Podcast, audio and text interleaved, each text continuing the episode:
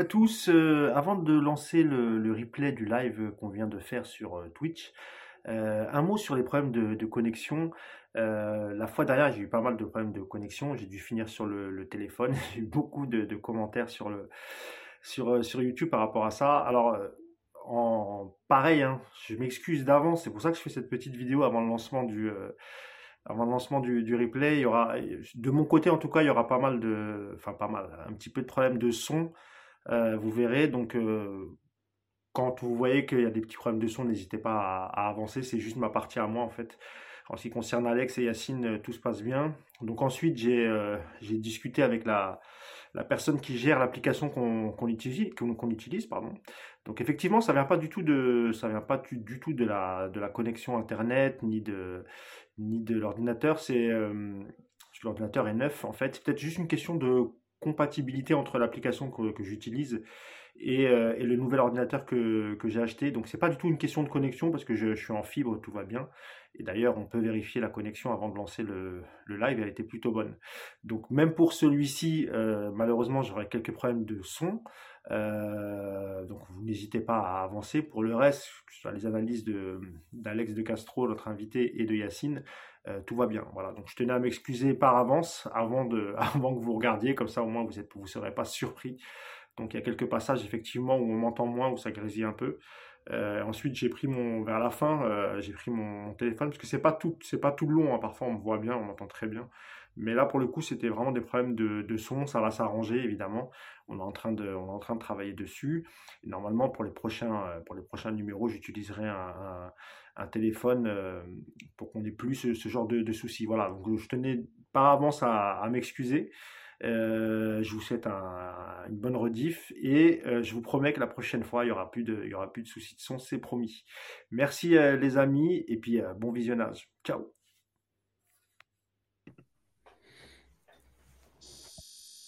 215e numéro d'Orge Capital, l'émission qui parle de l'actualité du Paris Saint-Germain, qui débriefe aussi ses matchs. Bon, là, il n'y a pas de match, évidemment, mais on va revenir euh, d'une part sur la liste de Didier Deschamps, qui a été dévoilée hier à 20h pour la Coupe du Monde au Qatar.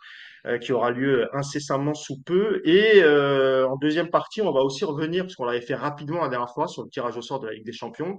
On parlera des forces et des faiblesses du Bayern de Munich, et puis on évoquera aussi avec avec euh, avec notre invité les autres groupes, et puis voir qui sera finaliste. Et en toute fin de podcast, on dira un mot sur le match qui aura lieu dimanche à 13h face à Auxerre, dernier match avant la Coupe du Monde. Il risque d'y avoir pas mal de turnover.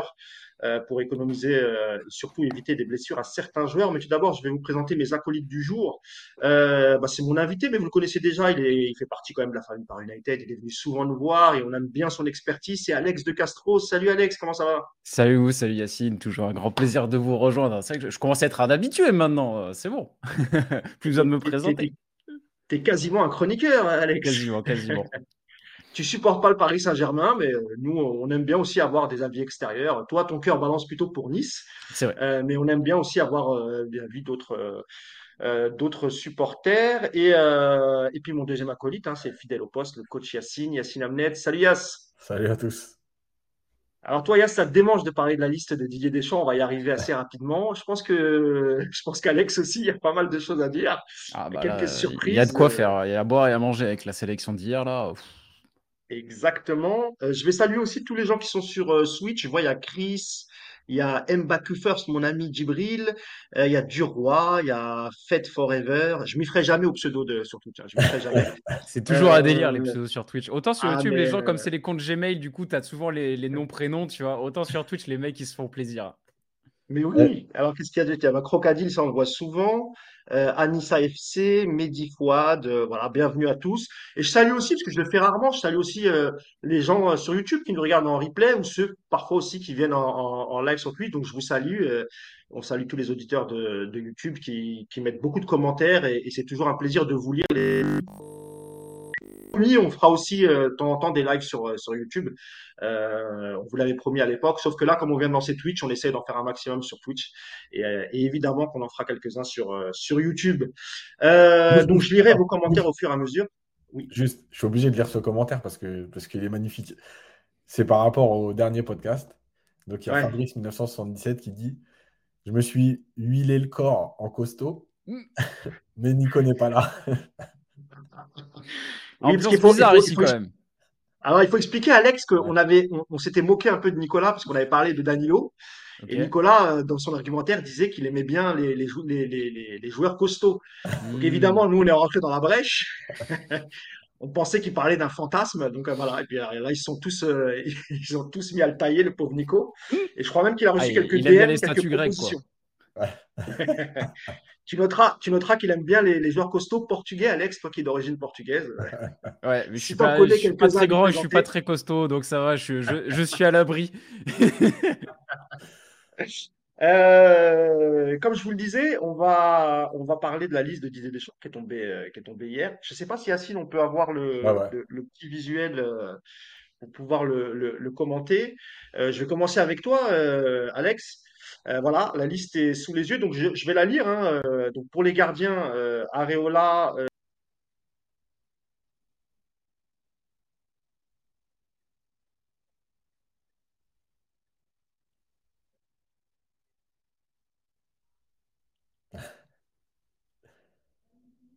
Désolé les amis, ça commence. Ouais.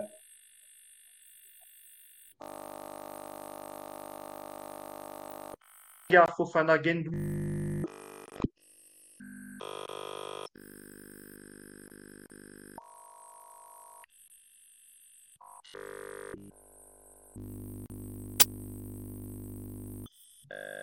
Mbappé et N. Les gars, prenez des subs là, faut que Mousse se prenne la fibre, là, c'est plus possible. ah merde euh, euh, Alex, j'allais dire, le, ton, ton ressenti sur la liste, il y a effectivement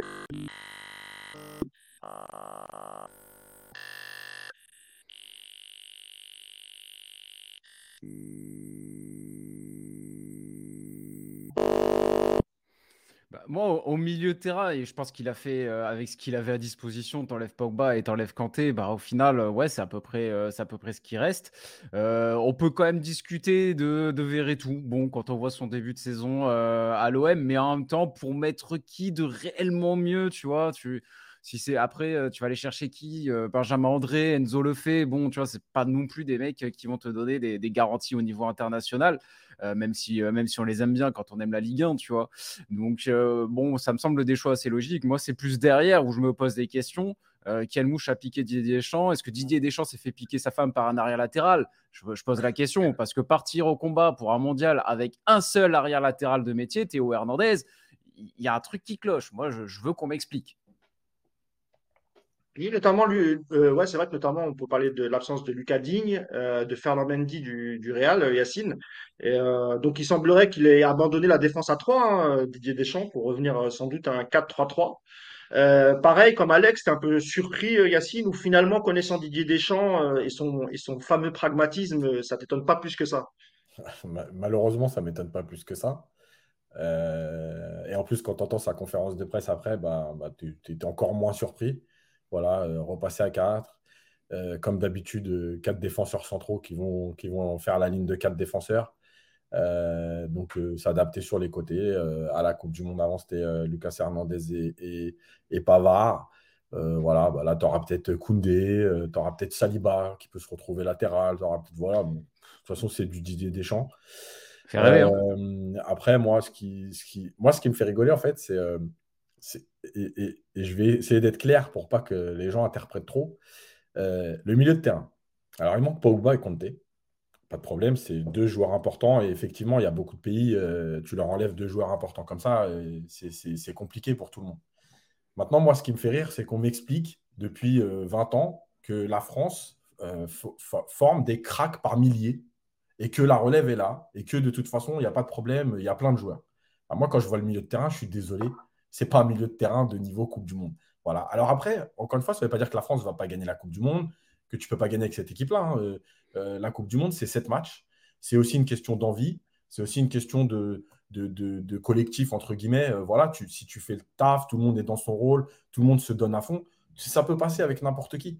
le Costa Rica qui, qui, fait quart de finale au Brésil, je pense que la moitié des gens ne peuvent pas citer quatre joueurs du Costa Rica. Et pourtant, ils font quart de finale.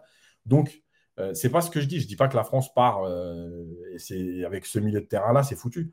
Moi, je dis juste qu'on m'explique que la France forme les cracks par milliers, par wagons. Quand je vois le milieu de terrain, excusez-moi, je vois pas des cracks. Voilà, je vois des très bons joueurs. Je vois des, alors des joueurs après, on peut, alors tout évidemment que c'est la question de tout le monde. Bon, tout le monde sait que euh, il a changé d'agent, tout ça. Donc après, vous en faites ce que vous voulez de ces, ces infos-là. C'est qui l'agent maintenant? C'est Vassiliev. Ok. Vassiliev et dont le fameux, euh, alors j'ai oublié son nom, euh, le, mec de la Sécu qui bosse avec Deschamps, travaille avec Vassiliev. Voilà. Après, vous faites ce que vous voulez avec ça. Il y, a des hasards partout dans la vie. C'est comme Rongier. Je crois que c'est la Sécu, euh, Yacine. Hein. Il, ne bosse pas dans la Sécu, je crois. Hein. C'est, Ou intendant, enfin bref, je sais plus. Ouais, ouais voilà, c'est ça. C'est super intendant plutôt. Mais je crois qu'il a quitté. Hein. Il n'a pas quitté la FFF d'ailleurs depuis? non, il est toujours là, je crois. Mais bon, bref, en tout cas, voilà, il y a toujours des, des ramifications. C'est comme Rongier capitaine de l'OM, titulaire indiscutable, euh, qui est euh, dans la boîte d'agents de, Longoria. Voilà, vous en faites ce que vous voulez. Après, chacun fait, ce qu'il veut avec les infos. Il y a quand même des choses bizarres. En tout cas, voilà, moi, cette liste, devant, c'est très fort. Il n'y a, rien à dire. derrière, bah, tu n'as que des défenseurs centraux, donc tu sais ce que tu, vas faire. Puis au milieu, bah, il se passera ce qui se passera.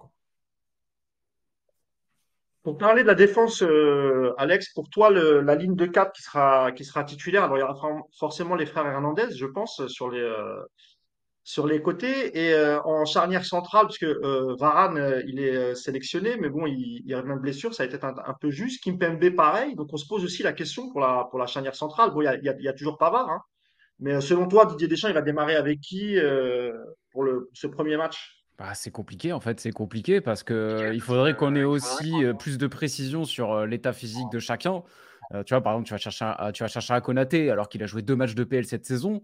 Donc j'imagine que si tu le prends, c'est parce que tu as eu des garanties sur son état physique. Mais est-ce que tu, si tu le prends contre vents et marées, est-ce que c'est pour le faire jouer absolument? On ne sait pas. Saliba qui fait, qui fait un super début de saison là avec, avec Arsenal dans la continuité de sa saison avec l'OM, tu dis bah pourquoi pas également, tu vois? Varane qui est pas mal hein, au, final cette saison avec, euh, avec Manchester United. Il avait eu un petit peu de mal sur les, premières journées, euh, euh, mais depuis, c'est très très bien repris. tu sais que Deschamps aime bien avoir aussi ses cadres il aime bien avoir sa, logique de groupe bien respectée. Déjà, il perd Pogba, il perd Kanté, il perd déjà deux gros tauliers. Euh, je pense que c'est compliqué pour lui de se, passer d'un Raphaël Varane. Si, euh, si physiquement ça tient, je pense qu'il mettra euh, Varane en priorité. Et je mettrai peut-être une pièce quand même sur, Saliba. Je mettrai quand même une petite pièce sur Saliba pour l'accompagner. Je pense que c'est je pense que c'est le genre de joueur que Deschamps apprécie. Euh, son état physique ne pose absolument aucune question. Son état de forme ne pose aucune question en termes de performance non plus. Euh, je, pense que ce serait le choix le plus, euh, le plus logique, ma foi, hein, parce que tu l'as dit, Kim Pembe, bah, voilà, on ne sait pas trop dans quel état il est exactement non plus. Lucas Hernandez revient de blessure avec le Bayern. Ça fait même pas deux semaines qu'il a repris la compète. Et euh, Pavard qui tout d'un coup repasserait dans les bonnes grâces pour jouer euh, défenseur central, qui je pense est un poste qui lui convient beaucoup mieux, il serait beaucoup plus intéressant à ce poste-là, j'y crois pas des masses. Je pense que s'il fait ce choix de ne pas prendre de latéraux, c'est parce qu'il veut continuer avec Pavard arrière droit. Et en vrai, il nous parle de la défense à 4, mais euh, faut pas l'exclure en fait, la, la, défense à 3 avec deux pistons. Parce que la défense à 3 avec Pavard piston droit, il l'a déjà fait. La défense à 3 avec euh, Kingsley Coman piston droit, il l'a déjà fait. Donc euh, moi, je ne serais pas surpris qu'il nous le ressort du placard, hein, euh, ce, schéma-là. Donc à voir. Hein. sur Saliba, je ne sais pas si tu es d'accord, Yacine. Après, on sait que Didier Deschamps est bien parti avec des certitudes. normalement, la chaleur centrale, c'est Varane Kimpembe. Euh, Kimpembe est, est, sélectionné. On, a peu d'informations hein, sur, sur son état de forme. Je ne sais pas d'ailleurs si euh, dimanche il sera dans le, dans le groupe pour le, pour le dernier match. Mais est-ce que tu penses que Didier Deschamps, il peut, euh, voilà, euh, en fonction des états de forme des uns et des autres, changer comme ça et mettre Saliba, qui a finalement peu de temps de jeu avec l'équipe de France, Yacine? En fait, il le, il le fera s'il n'a pas le choix. Il faut, faut, pas oublier que dans cette liste, il y a Deschamps, il aime bien aussi les, les, les groupes où il y a allez, 14, 15 joueurs et puis, et puis des remplaçants qui ne vont pas lui, lui, casser la tête parce qu'ils veulent être titulaires. Euh, et ça, c'est important aussi parce que je pense que la concurrence, en fait, il n'y a pas de concurrence. C'est-à-dire que s'ils considèrent que, euh, que euh, Varane et Kimpembe peuvent démarrer et qu'ils ils sont aptes, c'est eux qui démarreront parce que, parce que Deschamps, il aime ses certitudes, il a ses cadres, comme tu as dit, Alex. il n'est pas trop pour faire changer les choses. et donc, à partir de là, c'est sûr que il y a, y, a, y, a des, des, y a des joueurs, Saliba par exemple, je ne le vois pas moi démarrer, sauf, sauf évidemment si Varane n'est pas prêt. Voilà, je pense que c'est ça la clé. Si tous les joueurs, si Deschamps considère dans 10 jours, 10-15 jours, euh, on va dire que les 25 là sont aptes à jouer, bah, en fait, il n'y aura pas de surprise. Euh, la seule, voilà, après, il y aura peut-être concurrence entre, euh, enfin, concurrence, ouais, entre Lucas Hernandez et Kim Pembe pour être le deuxième défenseur central gauche. voilà, mais, il n'y aura pas de, réelle surprise si tout le monde est apte. Et, voilà, donc je pense qu'il y, y, y a, cette idée d'être d'abord solide, de repartir avec Pavard latéral. Euh, et un mot sur Klaus aussi, tu vois, il avait beaucoup pris Klaus. C'est pour ça aussi que moi, je pense que l'option à 3 derrière, elle, elle, elle, peut arriver euh, parce qu'à un moment donné, il n'a pas le choix, mais que dans sa tête, elle est vraiment, c'est le plan B euh, à l'extrême. C'est-à-dire que si tu prends pas Klaus, parce que dans la tête de Deschamps, Klaus, c'est un vrai piston. C'est pas un défenseur de défense à 4. Donc en gros, pourquoi le prendre? Puisque je suis parti dans l'idée de défendre à 4. et je pense que c'est ça le vrai truc. Euh, et puis, euh, et puis euh, il a dit aussi que la défense à 3, c'était bien dans l'animation, il y a eu des choses bien, mais il y avait trop de déséquilibre. voilà. Donc, je pense réellement que la défense à 3, pour moi, là aujourd'hui, hein, dans l'état actuel des choses, après, il peut, il peut tout se passer d'ici 15 jours, mais dans l'état actuel des choses, je pense que la défense à 3, c'est vraiment le plan en cours de match. Si à un moment donné, il y a du coaching à faire et que voilà, ou si à un moment donné, bah, tu as des blessés malgré tout et que tu n'as plus le choix, mais je pense que c'est vraiment une dernière option. Il est dans sa tête parti sur un 4-3-3 euh, avec, euh, avec euh, notamment, par exemple, un Rabiot qui va être un peu utilisé dans le rôle de Matuidi. Voilà, des choses comme ça. Des choses qu'il connaît et qu'il sait faire. Sur le live, on en parlait la dernière fois, il y a, s'appelle Denis qui dit Je suis peut-être trop pro-parisien, mais quand on voit qu'on a Verretou au milieu, pourquoi il n'aurait pas été possible de voir Mukele à la place de Pavard? Nico, Alex, pardon. Bah, il joue pas assez. Tout simplement, il joue pas assez. Et même quand il jouait beaucoup avec Leipzig et qui cartonnait, il le prenait pas. Il mm. préférait prendre Léo Dubois. Donc je pense que Moukile, c'est un profil qui parle pas à Didier Deschamps. C'est pas un joueur qui doit apprécier. Euh, et là, en étant remplaçant au, PSG, euh, ça risque pas de changer les choses, hein, tout simplement. Après, Moukile, je crois qu'il a quoi? Il a, il a deux sélections, trois sélections en, équipe de France, Yass, hein? Ouais, un truc comme ça, ouais, il en a pas beaucoup de façon. C'est ça. Hein. Mm. Euh, je regarde s'il y a d'autres. Euh, alors, Verretou, euh, on touche le fond du fond. Manque plus que Rongier. Et là, c'est le pompon, nous dit euh, Sterk Bernardo. c'est vrai que quand tu prends Gendouzi et, et Verretou, pourquoi pas Rongier finalement Sur la défense, j'essaie de voir s'il y a, s'il y a d'autres commentaires. Euh, je pense que la liste n'est pas finie, surtout avec Varane et Kimpembe incertain. C'est vrai que la liste définitive, messieurs, c'est le, ce sera le cas. Euh, non, je crois même c'est. Ouais, mais je pense que tu peux la changer en fait, je crois, jusqu'à 24 heures du premier match, un truc comme ça. Ouais, ouais. Il n'y a, a, pas de match amical avant le, ah bah non, de toute façon, ils, sont tous ils ont tous le rythme, hein. Il y a, ça, il n'y aura pas de souci. Hein. Ouais, c'est ça. Après, c'est sûr que pour les automatismes, tout ça, c'est autre chose. Mais euh, c'est vrai que si tu la rajoutes encore un match, physiquement, les mecs, euh, ils vont pas arriver frais. Hein. Ouais, ça va être que de la, de la pure préparation. Euh, on a parlé de la défense, un mot aussi sur le, sur le milieu de terrain, même si on a déjà parlé.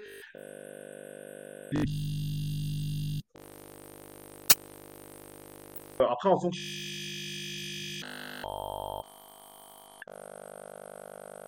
ils sont partis pour être titulaires, Alex. Hein.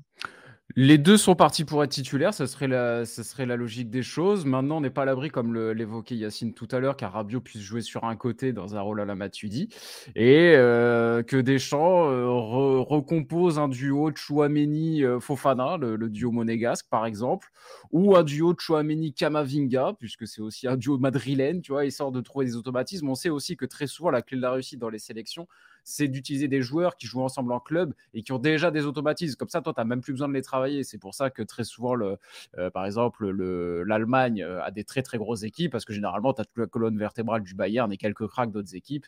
Bon, le, travail est déjà fait à 50% quasiment, tu vois. Donc, euh, moi, ça m'étonnerait pas qu'on ait une solution comme ça. Yacine, sur le milieu de terrain de l'équipe de France? Bah, Sur le milieu, vous avez compris que de toute façon, on ne va pas créer. Euh, ça va être béton, ça va courir. Voilà, ça, ça veut dire que tu voulais, euh, tu voulais euh, Yas, tu voulais Savanier peut-être pour.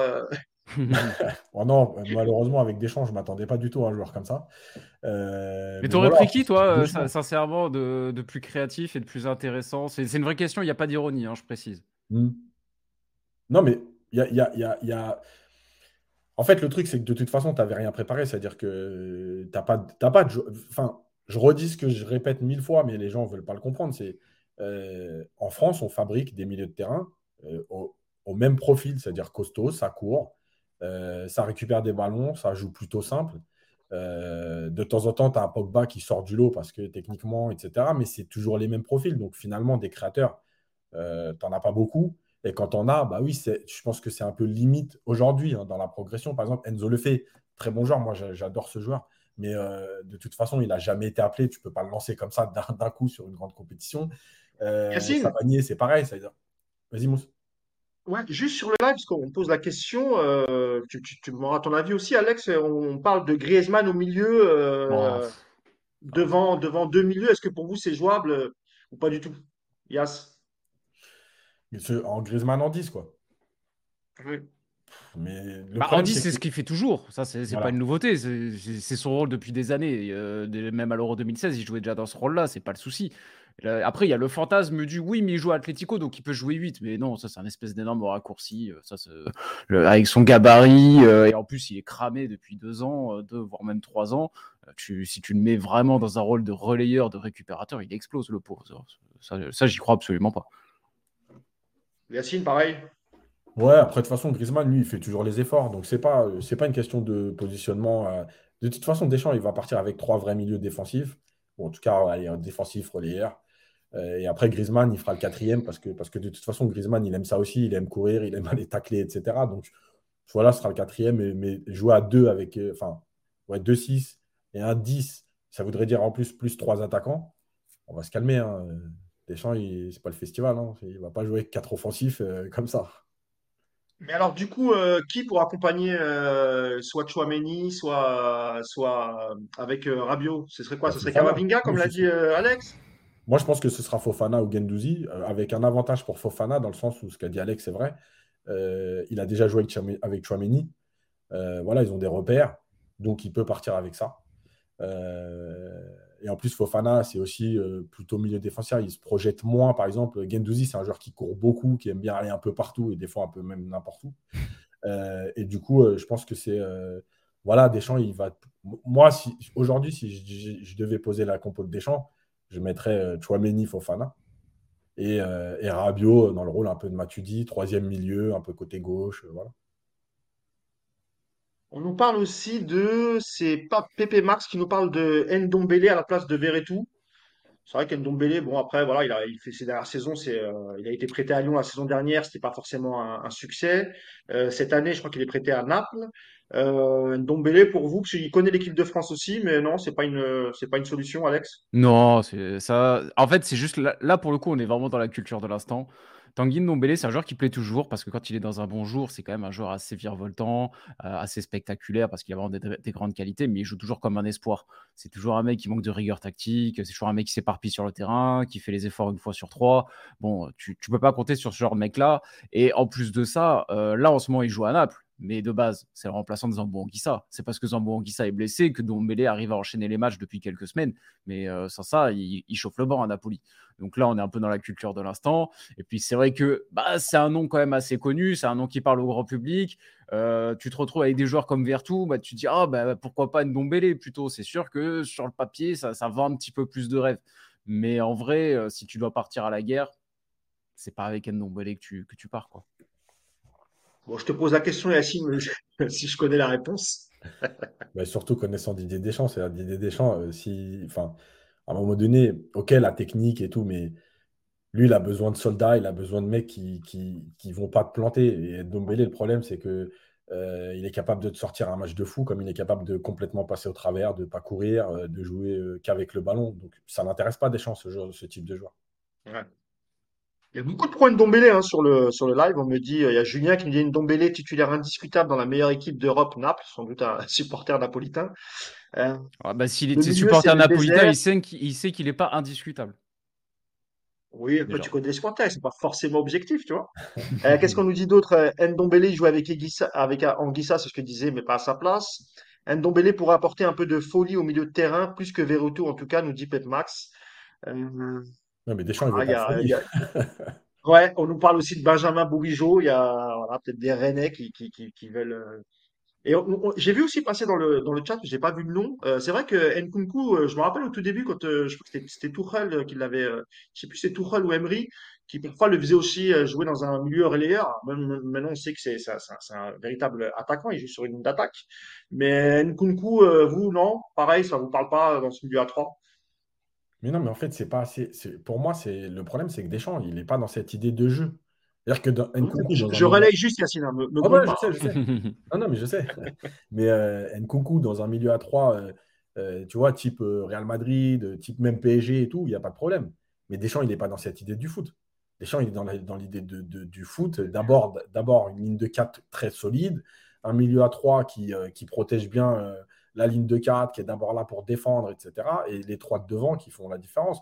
Et Nkunku, il peut, il peut entrer, par exemple, dans ce milieu à 3 si euh, demain. euh, euh, contre le Danemark, par exemple, tu as besoin d'une victoire et que tu es à 0-0 peut-être et qu'il euh, y a besoin un peu de créativité à 30 minutes de la fin, 20 minutes de la fin. Mais démarrer comme ça avec Nkunku dans les trois du milieu, je- mais, mais même pas en rêve. Bon, Alex, j'imagine que tu es d'accord. Ouais, je suis, assez d'accord, j'ai du mal à l'imaginer. euh, je pense qu'effectivement, il va revenir sur son 4-2-3 un classique et que Nkunku sera en balance avec Griezmann pour un rôle derrière l'attaquant. Euh, d'ailleurs, à ce propos, moi, je, je suis plutôt partisan de voir euh, Nkunku titulaire. Euh, vu, euh, vu sa forme avec euh, Leipzig là depuis, depuis pas mal de temps maintenant et vu la forme de, Griezmann à peu près aux mêmes périodes en plus pour moi Nkunku devrait passer, devrait passer devant. Ce serait beaucoup plus logique et ce serait mérité en tout cas pour lui parce que vraiment il a une sacrée progression ce gamin c'est quand même très fort. C'est une très bonne transition parce que j'allais finir par faire. L'attaque, l'attaque de l'équipe de France. Logiquement, Alex, je te laisse la, la parole. Hein. On devrait avoir le trio Benzema, Griezmann et, et- et Mbappé.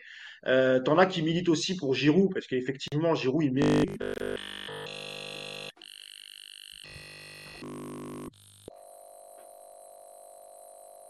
ses matchs, qui est sélectionné.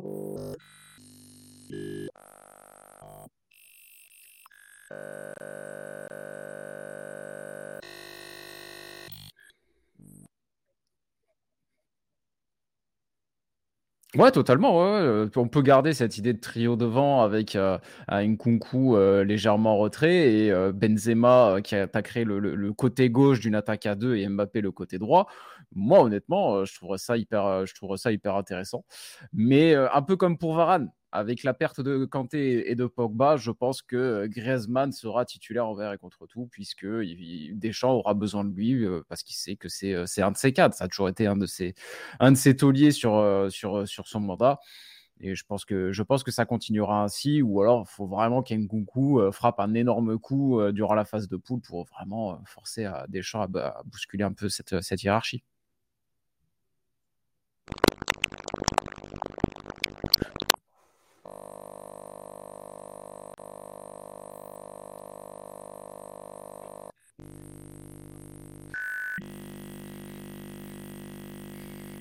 Bien avec euh. Mais est-ce que tu es d'accord avec, euh, avec Alex quand on voit l'état de forme de d'Nkunku, est-ce qu'il mériterait pas, ou même d'un Giroud, hein, pourquoi pas un Giroud hein?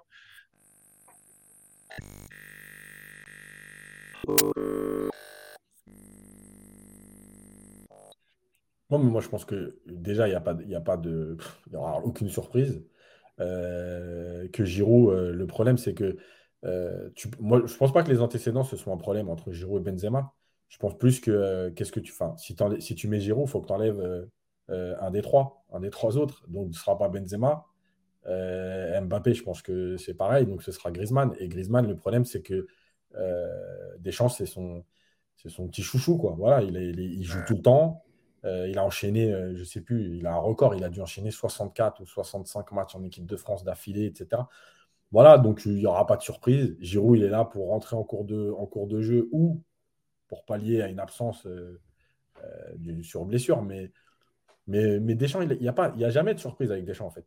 Euh, vous pouvez regarder toutes les compétitions, les, les, les, compos, euh, vous pouvez les faire 72 heures à l'avance avant les matchs. Il n'y a, aucune surprise, sauf, sauf un prévu de dernière minute, comme une blessure. voilà, c'est tout.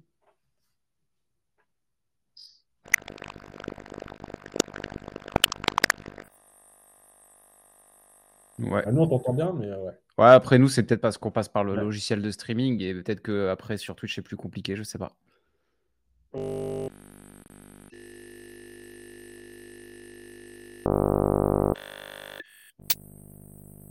Juste le groupe, euh, Yacine, euh, le groupe de l'équipe. On va affronter l'Australie, le Danemark et la, et la Tunisie. Alors euh, peut-être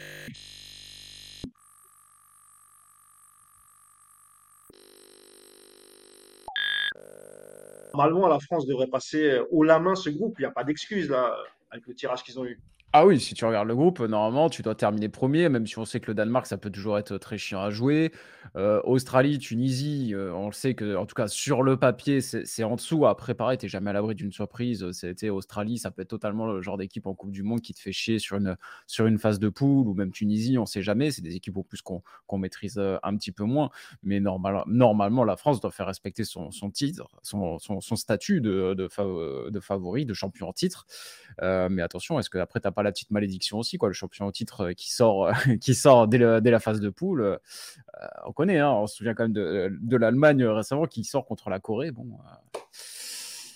vu, l'état de forme de l'équipe de France, vu l'échec de Didier Deschamps à changer euh, de système de jeu, parce qu'au final, c'est vrai que depuis la dernière compète, il essaie de mettre en place un nouveau système de jeu un petit peu plus offensif, tout ça, mais on voit que ça ne prend toujours pas.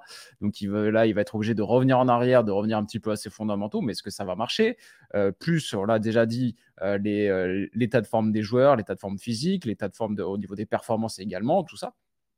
Et il y, a tellement d'incertitudes que tu n'es pas à l'abri d'une petite catastrophe industrielle. Bah, moi, j'aurais dit pareil, parce qu'en plus, je crois que depuis 98, le champion du monde, il sort, il sort en phase de poule. Ouais, la fameuse malédiction, ouais. ouais. Sauf le Brésil en 2006, après 2002. Euh, mais bon, après, c'est vrai que quand tu vois le groupe, il faudrait quand même une catastrophe pour ne pour, pour, pas passer ce groupe. Euh, maintenant, c'est, euh, il y, a, y, a, aussi ce que tu vas faire dans ce groupe parce que, parce que euh, la phase de groupe, c'est une phase un peu à part. Et, le vrai gros match, même si faudra, faudra respecter la Tunisie, l'Australie, etc., comme d'habitude, hein. mais le vrai gros match, c'est le Danemark. et ça va aussi conditionner ce que tu vas faire derrière et qui, et qui tu prends derrière. Alors, je ne me rappelle plus des, huitièmes au cas où, mais, mais voilà, en gros, c'est quand même le match, le, un peu le match charnière de ce que tu vas proposer parce que finalement, tu pars quand même avec un milieu de terrain, que ce soit Chouameni, Fofana, etc. Quel que soit le milieu de terrain, tu pars avec un milieu de terrain qui n'a pas de certitude, voilà, qui n'a pas de grande compétition, donc il n'y a pas de vécu ensemble. Euh, donc, euh, c'est là aussi où ça va euh, te permettre. En fait, tu vas te, jauger réellement pendant la Coupe du Monde. Voilà, c'est ça la, vraie interrogation de, de l'équipe de France et de Didier aujourd'hui. Merci.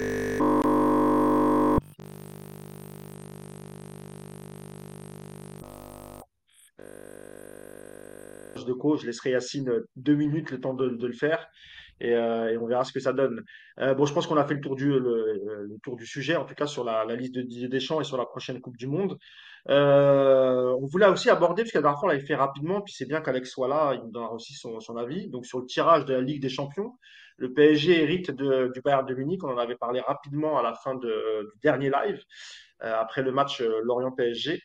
Donc là, il y a le tirage complet. On dira un mot sur les, autres hmm. groupes. Euh, on voulait parler, Alex, de, de, la, de, de, du 11 type, même si vraiment il n'y a pas vraiment de 11 type euh, au Bayern, parce que ça tourne énormément. Euh, lors du dernier match, Alex, je crois que c'était contre le Werder de Brême, c'était mardi. voilà, victoire de 6-1. Ah, ils n'ont ils ont pas plaisanté le Bayern. 6-1 contre le Werder, c'était mardi. Je crois que c'est le match où d'ailleurs s'est blessé Sadio Mané. voilà la, la, dernière compo. Euh, donc il y a Neuer au but, Pavard ou Pamecano en charnière centrale, euh, Mazraoui, Hernandez. Au milieu, on a Kimmich, Goretzka comme d'habitude. Et ensuite, on a Moussiala, Niabri, euh, Sadio Mané. Et en attaque, on a Choupo-Moting. il faut savoir que la révélation Choupo, incroyable. Ouais. et Muller n'était pas disponible, parce qu'il revient de, de, de, blessure, mais sinon ça tourne. Euh, on va essayer de prendre ligne par ligne. Euh, déjà, la défense centrale. Est-ce que c'est euh, celle-là qui joue tout le temps, euh, Alex, toi qui dois suivre un peu plus que moi le, le Bayern Munich Là, on a, on a Pavard, euh, Upamecano, et sur les côtés, on a Mazraoui et, et Hernandez, mais euh, possible que Pavard et Mazraoui, parfois, ça, ça, ça peut changer aussi. Et ça, c'était l'avant-dernier match, du coup je ne sais plus contre qui, je crois que plus c'était Schalke ou euh, une équipe comme ça. Euh, donc, qu'est-ce que tu penses euh, déjà sur la ligne défensive comparée à celle du, PSG Est-ce que pour toi, c'est plus fort, Alex? Alors, j'ai pas envie spécialement de m'attarder sur, les profils. Je pense pas que ce soit tant ça la, clé du match. Parce que, effectivement, le Bayern et le PSG, en, en, termes de, de dynamique, c'est des équipes assez, assez similaires. C'est-à-dire que ce sont deux équipes qui ont un énorme potentiel offensif devant et qui ont quelques soucis derrière. Euh, je vois juste une différence euh, entre ces deux équipes, elle est globale, c'est que du côté du Bayern et de Nagelsmann, c'est une tendance euh, c'est un parti pris.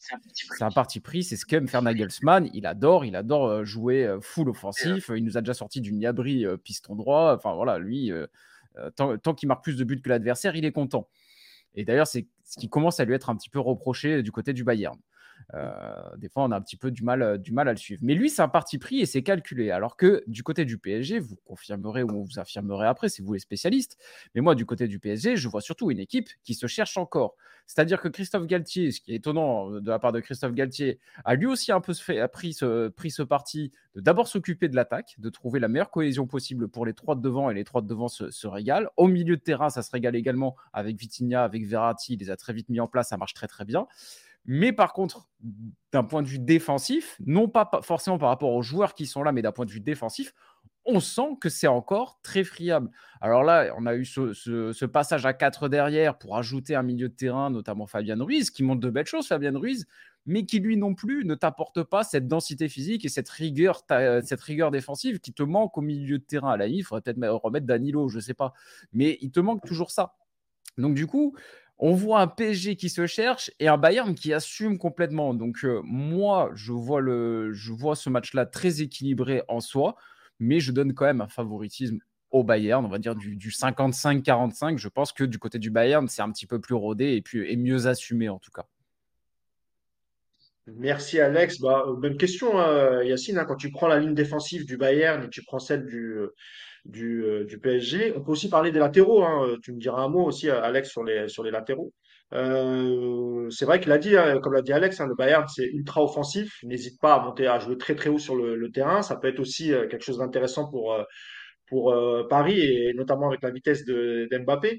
Mais sur la ligne euh, défensive, qu'est-ce que tu en penses, Yas? Est-ce que selon toi le Bayern c'est plus fort quand même? Il y a plus de certitude, il y a plus de complémentarité et c'est vrai, comme l'a dit Alex, euh, voilà, Paris en défense se cherche. Paris subit quand même pas mal d'occasions, encaisse pas mal de buts. Euh, de ce côté-là, qu'est-ce que tu en penses? C'est du 50-50, Yas, ou il y a un léger avantage pour le Bayern?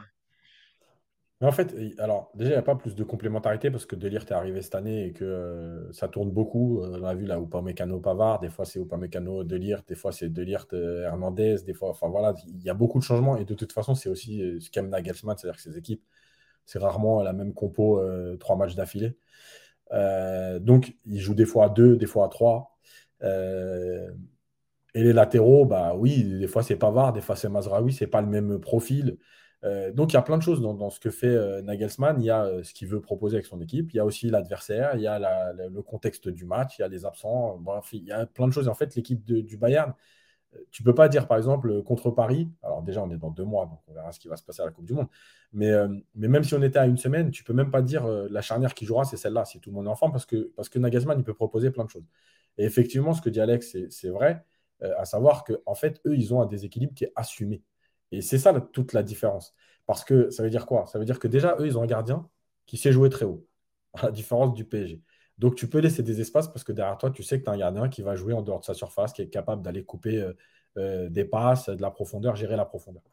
La deuxième chose, quand tu assumes ce, principe de jeu-là, euh, c'est que aussi tes défenseurs vont, quoi qu'il arrive, défendre en avançant, puisque c'est assumé. C'est-à-dire qu'on ne se dit pas, ouais, d'abord, est-ce qu'on doit gérer la profondeur, est-ce qu'on doit être solide? Non, de toute façon, nous, on doit défendre en avançant parce que c'est ce que nous demande le coach. Donc, tu le fais aussi. À partir de là, tu as un bloc qui est beaucoup plus compact. Euh, donc cette ligne défensive, en fait, elle est, elle est un peu la clé, mais pour moi, c'est pas pas, pas là que le match va jouer, parce que, euh, parce que déjà, tu as plein de profils différents et que suivant les profils qu'il alignera, on verra ce qu'il veut faire, notamment entre le match aller et le match retour, euh, mais aussi parce que il n'y a pas de, enfin, tu vois, par exemple, on va prendre le, le cas Upamecano. Upamecano, si pour ceux qui regardent le Bayern régulièrement, il y a des matchs où tu vas te dire ah ouais, ah, franchement c'est solide quand même, c'est pas mal et tout. Et puis il y a des matchs où tu vas te dire, euh, pas mécano, c'est quand même limité, c'est quand même. Euh, enfin voilà. Donc si tu veux, euh, j'ai pas moi de certitude, euh, à part pour moi de Lirt, qui, pour moi intrinsèquement, c'est lui le meilleur. Maintenant, après, il faut aussi trouver des automatismes, etc. Il vient d'arriver. Mais j'ai pas de certitude en me disant si a mécano, ah, ça va être un, jouable parce que le mec, c'est solide, ces trucs.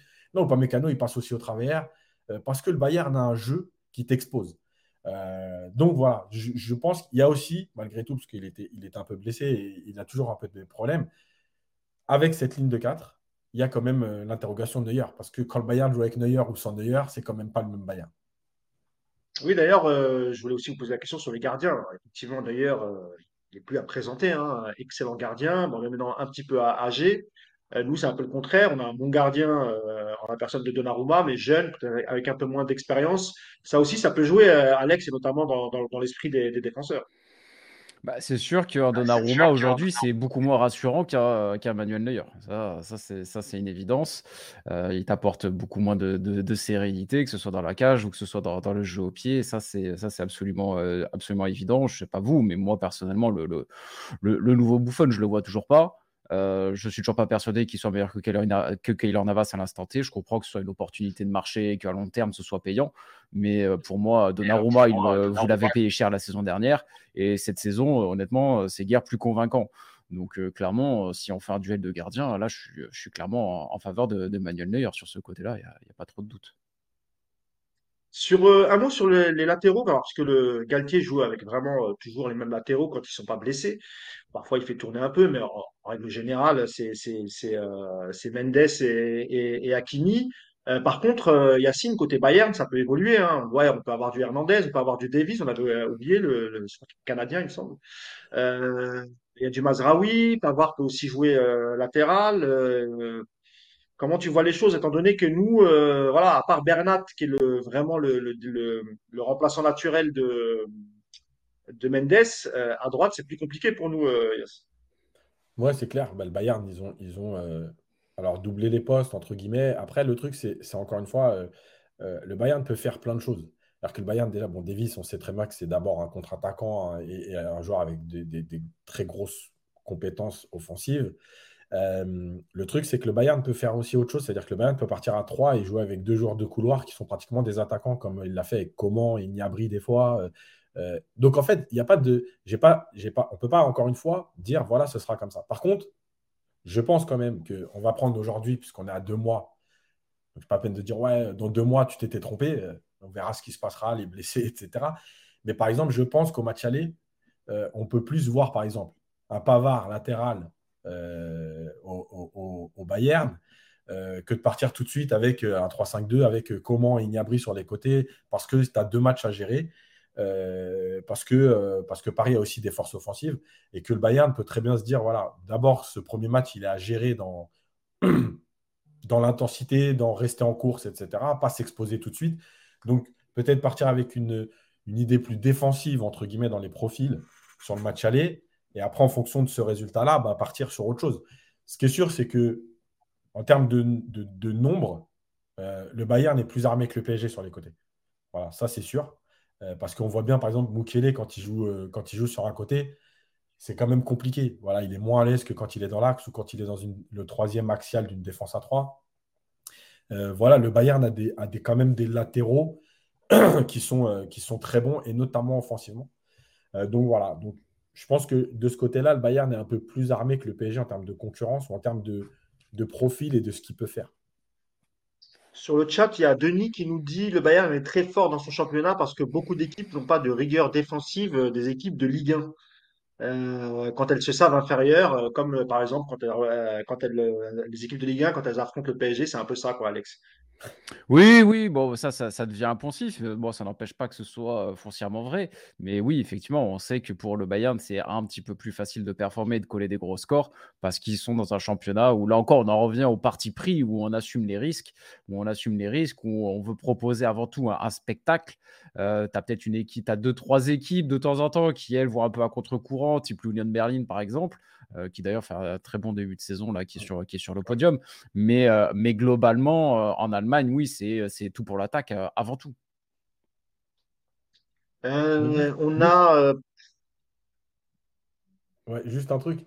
En fait, bon, ça c'est vrai, on, je connais le championnat allemand, de toute façon, c'est aussi la révolution allemande entre 98 et 2004 qui a amené un championnat plus ouvert pour être attractif parce que c'était le cahier des charges mis en place par la fédération allemande, notamment la DTN, sur le développement des nouveaux joueurs, moins athlétiques, plus joueurs. Euh, on voulait du spectacle. Et d'ailleurs, en Allemagne, vous allez en Bundesliga 2, euh, c'est 28 000 personnes de moyenne euh, au stade. C'est pas pour rien. on vend un spectacle en plus des résultats. mais ce, poncif-là, il a quand même ses limites. Le Bayern, c'est pas comme si, par exemple, en 2020, quand ils battent le PSG en finale, ils font que des victoires. c'est pas comme si cette année, ils font 6 sur 6 en poule. Donc moi, je veux bien qu'on nous explique que le Bayern est très fort euh, parce que euh, euh, c'est la Bundesliga, sauf que cette année, par exemple, c'est pratiquement, je crois, avec le PSG et, Naples qui ne doit pas être très loin, la meilleure attaque de la phase de groupe de, Ligue des Champions. Et pourtant, ils avaient un groupe où il y avait l'Inter, il y avait le Barça. Alors, ok, c'est pas le grand Barça, mais c'était l'Inter, le Barça. Enfin, je veux dire, ok sur la Bundesliga, mais il ne faut pas réduire le Bayern à ça. Le Bayern, c'est parce que aussi, c'est une vraie force de frappe. je veux dire, sur les dix dernières années, ils prennent deux Ligues des Champions.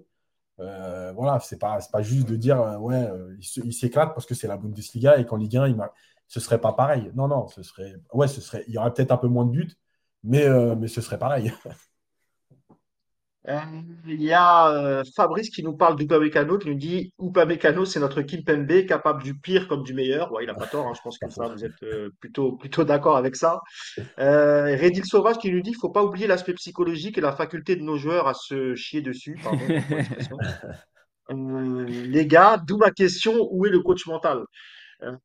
Ouais, bah écoute, ils en avaient parlé en début de saison. c'est vrai que pour les matchs à élimination directe, une préparation mentale euh, serait peut-être pas trop euh, pour les, Parisiens, même si encore on le répète, hein, le PSG a éliminé déjà le Bayern, les a battus en phase de poule. Est-ce que pour vous c'est nécessaire ou pas forcément, euh, Alex?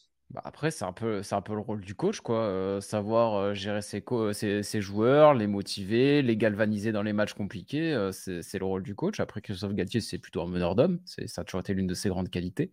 C'est quelqu'un qui est aussi, qui est aussi assez ouvert de mémoire à tout ce qui est justement intervention de la psychologie dans, dans, dans son management. qui, je crois, il y a, je crois qu'il y a un psychologue, non, qui dans, le staff du PSG aujourd'hui, si je dis pas de bêtises? Non, Ils, ont, enfin, ils parlaient d'un préparateur mental en début de saison, euh, mais euh, il n'y a pas eu d'annonce dans ce sens. Alors peut-être qu'il est venu, ils n'ont pas, ils l'ont peut-être pas annoncé, hein, mais euh, a priori non, il n'y a pas de préparateur, il a pas de préparateur mental. Alors est-ce qu'il faudrait rappeler Yannick Noah, Yacine? Il ne faut pas dire ça à Luis Fernandez, il n'aime pas quand on dit ça. le problème du préparateur mental, c'est qu'entre les grèves et tout, il a du mal à arriver à trouver le corps des loges. mais non, en fait, c'est encore une fois, c'est toujours pareil. C'est-à-dire que ce club, à l'intersaison, euh, il y a plein d'idées, de, plein de bonnes volontés, de refond, de restructuration, de, de passage de cap. Et puis finalement, au fur et à mesure, ben, le début de saison démarre. Tu es là, tu es premier, tu as 5 points d'avance, tu as 11 points sur le quatrième. Et tu te dis, ben, ouais, finalement, le préparateur mental. Et puis quand tu arriveras le huitième de finale, eh ben, tu te diras, c'est trop tard. Moi, je pense réellement qu'il y en a besoin dans le sens où. Euh, euh, ce que dit Alex, c'est vrai sur le côté, c'est le coach en fait, le coach, le, truc du préparateur mental, justement, c'est pas la motivation et tout. C'est de pouvoir, en fait, à un moment donné, sortir d'une de, psychose euh, sur des faits de jeu qui se sont passés et qui t'ont traumatisé. Euh, et que les joueurs. D'ailleurs, Galtier l'a dit euh, la semaine dernière en conf de presse. Je trouvais ça intéressant. Il dit Je parle avec les joueurs. Maintenant, les joueurs, je sais très bien qu'ils ne peuvent pas tout me dire à moi. Et ça, c'est ça l'intérêt du préparateur mental. C'est mmh. qu'un joueur, il peut très bien dire au préparateur mental Ouais, c'est vrai, quand on prend un but, euh, je sens tout de suite une nervosité, je ne suis pas bien parce que je me dis ça recommence. Euh, si euh, Marquinhos, demain, on va prendre Marquinhos, parce que son début de saison n'était pas bon et tout, Marquinhos, s'il dit ça à Galtier, bah, en fait, Galtier va se dire Ok, je ne peux pas avoir confiance en lui. C'est-à-dire qu'au premier but, je dois, je dois me méfier. Alors que Marquinhos, il a un préparateur mental qui est, qui est à l'intérieur du club, mais qui n'échange pas. Il faut savoir que les préparateurs mentaux, en général, ils n'échangent pas avec les coachs. c'est vraiment un espace individuel pour eux. Ça peut être aussi collectif d'ailleurs. mais c'est que les joueurs. Et là, bah Marquinhos, il peut dire au préparateur mental, ouais, c'est vrai qu'à un moment donné, je me sens tendu à ce moment-là du match. Et là, le préparateur mental, il va lui donner des clés pour euh, justement euh, sortir de cette euh, psychose, de ce stress, de cette tension. voilà, c'est ça qui est important dans le préparateur mental. Et quand on prend les derniers parcours du PSG, bah, force est de constater qu'il y a des moments clés dans les matchs que Paris ne peut pas gérer. Voilà, et qu'il y a des joueurs qui ont vécu plusieurs matchs comme ça. Moi, je pense que le préparateur mental est vraiment important de ce côté-là. Voilà, après, bah, s'ils considèrent qu'ils n'en ont pas besoin, bah, voilà. Euh, il y a Pastoratif 118 qui dit le coach mental, c'est comme le fameux euh, conseil de supporters promis par Nasser, et, j'imagine. Donc voilà. Il y a, y y a quelqu'un qui a rebondi sur ce que tu disais, euh, Yacine. C'est Emilio Boudoni qui dit dans leur refonte de la formation allemande, la disparition de, des Stern Tanks les pénalise. Je ne sais pas du tout ce que c'est. Les Stern Tanks Qu'est-ce que c'est que ça Non plus. Ah je sais pas. On a, on doit avoir affaire à un spécialiste de la formation. Bon, écoute, tu nous expliqueras dans le, dans le, dans le chat. Euh, rapidement, on, va englober le, milieu de terrain et, et, euh, et l'attaque du Bayern euh, comparé à celle du, du PSG, à voir ce, que, ce que va faire Galtier, hein, est-ce qu'il va revenir à une défense à 3 avec un milieu à 2, etc. en tout cas, du côté du Bayern, Alex, les, voilà, c'est incontournable. Hein, Goretzka, Kimmich, avec peut-être devant euh, Muller, euh, c'est très très fort, c'est du très très haut niveau. Et ça, ça peut faire, euh, ça, ça peut faire mal. Ah bah là, on est sur une, vraie armada au milieu de terrain. On sait que c'est extrêmement, extrêmement solide. La paire euh, Kimmich-Goretzka, on est quand même pas loin de, ce qui se fait de mieux actuellement dans le, top niveau. Moi, je, suis très très fan. à la ce qui pourrait être intéressant pour le PSG, c'est que Goretzka se blesse. On sait que lui, c'est quelqu'un qui a beau être très grand, très costaud, tout ce que tu veux, mais qui peut avoir tendance à se, à se blesser et qui est fondamental. C'est quelqu'un qui est assez fondamental. D'ailleurs, euh, si tu prends le match aller euh, du Bayern contre le Barça, il y a, y a, un match avec Goretzka et il y a un match sans. Euh, mmh. Jusqu'à la 60, e 60e ou 50e, je ne sais plus à quel moment il rentre. Le Bayern prend complètement l'eau, se, se, fait tourner par, par le Barça. Heureusement pour eux, le Barça ne concrétise pas. Et derrière, Goretzka rentre. Ça y est, terminé. L'équipe se remet à jouer à haute intensité, les ballons sont récupérés beaucoup plus haut sur le terrain et derrière, ça gagne tu retrouves le vrai Bayern. La, clé pour moi, c'est plus Goretzka. Il est vraiment essentiel à, cette équipe-là. Les gens ont un peu tendance à le réduire à un bodybuilder, mais c'est quand même un joueur assez exceptionnel. Après, euh, voilà, devant, tu as, du choix. Il y a toujours la question du numéro 9 la question du numéro 9. Là, bon, là, en ce moment, voilà, tu as, la sensation euh, Choupo-Moting. Mais bon, après, c'est vrai que aussi quand tu as une telle équipe qui joue avec euh, de tels joueurs, un tel collectif et un tel parti pris vers l'offensive, bah, même un mec comme Choupo-Moting, si tu lui donnes un petit peu de temps de jeu, un peu de régularité, peut s'éclater en fait. C'est aussi ça la, grosse différence. Alex, euh, c'est vrai ce que tu dis, c'est différent de jouer avec par exemple Sadio Mané à la pointe de l'attaque et avec euh, Choupo-Moting. C'est quand même deux styles différents. Déjà, Choupo-Moting, il y a la taille, les centres, ça, ça, ça, peut, enfin, le jeu sur les côtés pour Choupo-Moting, ça peut peut-être mieux lui convenir. Sadio Mané, c'est peut-être plus un jeu à l'intérieur, un peu comme le, euh, le fait le, le, le, PSG. Normalement, euh, avec un, un Mané, Sadio Mané en forme, c'est lui qui devrait être titulaire, euh, Alex. Je suis, je suis même pas sûr. Ah, en fait, si Sadio Mané revient de sa blessure, qu'il est en forme, c'est vrai qu'il peut se passer beaucoup de choses en plus hein, d'ici euh, d'ici ce huitième de finale. Euh, et effectivement, qu'il il, il doit être titulaire, Sadio Mané, mais pas en numéro 9. Pour moi, le Bayern s'est planté en allant le chercher. Ils se sont dit, ah bah c'est bon, Sadio Mané en 9, là, il a joué 9 à Liverpool, euh, c'était pas trop mal, sauf qu'à Liverpool, il connaissait le club par cœur, il connaissait l'équipe par cœur, donc il arrive à s'en sortir. Là, honnêtement, quand on a vu Sadio Mané en 9, alors certes, après c'est Sadio Mané, c'est un genre d'exception, donc il arrivera toujours à te caler quelques buts et à te faire quelques belles actions, mais tu le voyais qui se marchait dessus, notamment avec Thomas Müller, où les mecs faisaient exactement les mêmes courses, se retrouvaient dans les mêmes zones et se percutaient.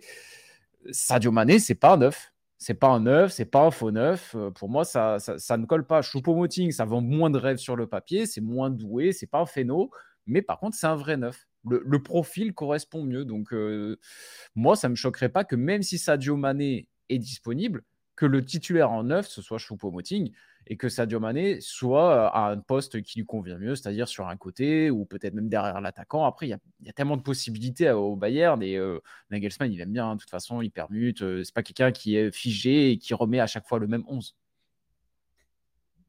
Bah, Yacine, même question, hein, d'abord sur le, milieu, puis après tu pourras aussi enchaîner euh, sur l'attaque. De toute façon, les, au Bayern, c'est très très lié. Et rappelez qu'on a, euh, rappelez quand même que c'est le PSG qui a, qui a relancé Choupo-Moting, hein, euh, qui était à Stoke City et qui était voué à descendre en Ligue 2. Le gars, on lui a refilé une carrière, hein, les mecs. hein. Ah, il fait deux ans avec le PSG, et il enchaîne avec le Bayern Munich. euh, c'est plutôt pas mal, Yass. Hein. Ouais, on la relance pour les autres, nous. C'est ça qui est bien. Euh, mais Même euh, Kounkou, tu vois, on, le laisse partir et puis, et puis il explose en Bundesliga. Ouais. Non, mais, mais en fait, le Bayern, bah, de toute façon, je rejoins ce que dit Alex, c'est-à-dire que déjà, le milieu Kimmich, Goretzka, c'est quand ils sont tous les deux euh, euh, aptes, euh, c'est clair que c'est très fort parce que, tu vois, c'est pareil, la légende. Euh, tu peux pas gagner Ligue des Champions, ou tu peux pas aller loin, ou tu peux pas être costaud avec deux milieux défense, avec deux, avec seulement deux milieux.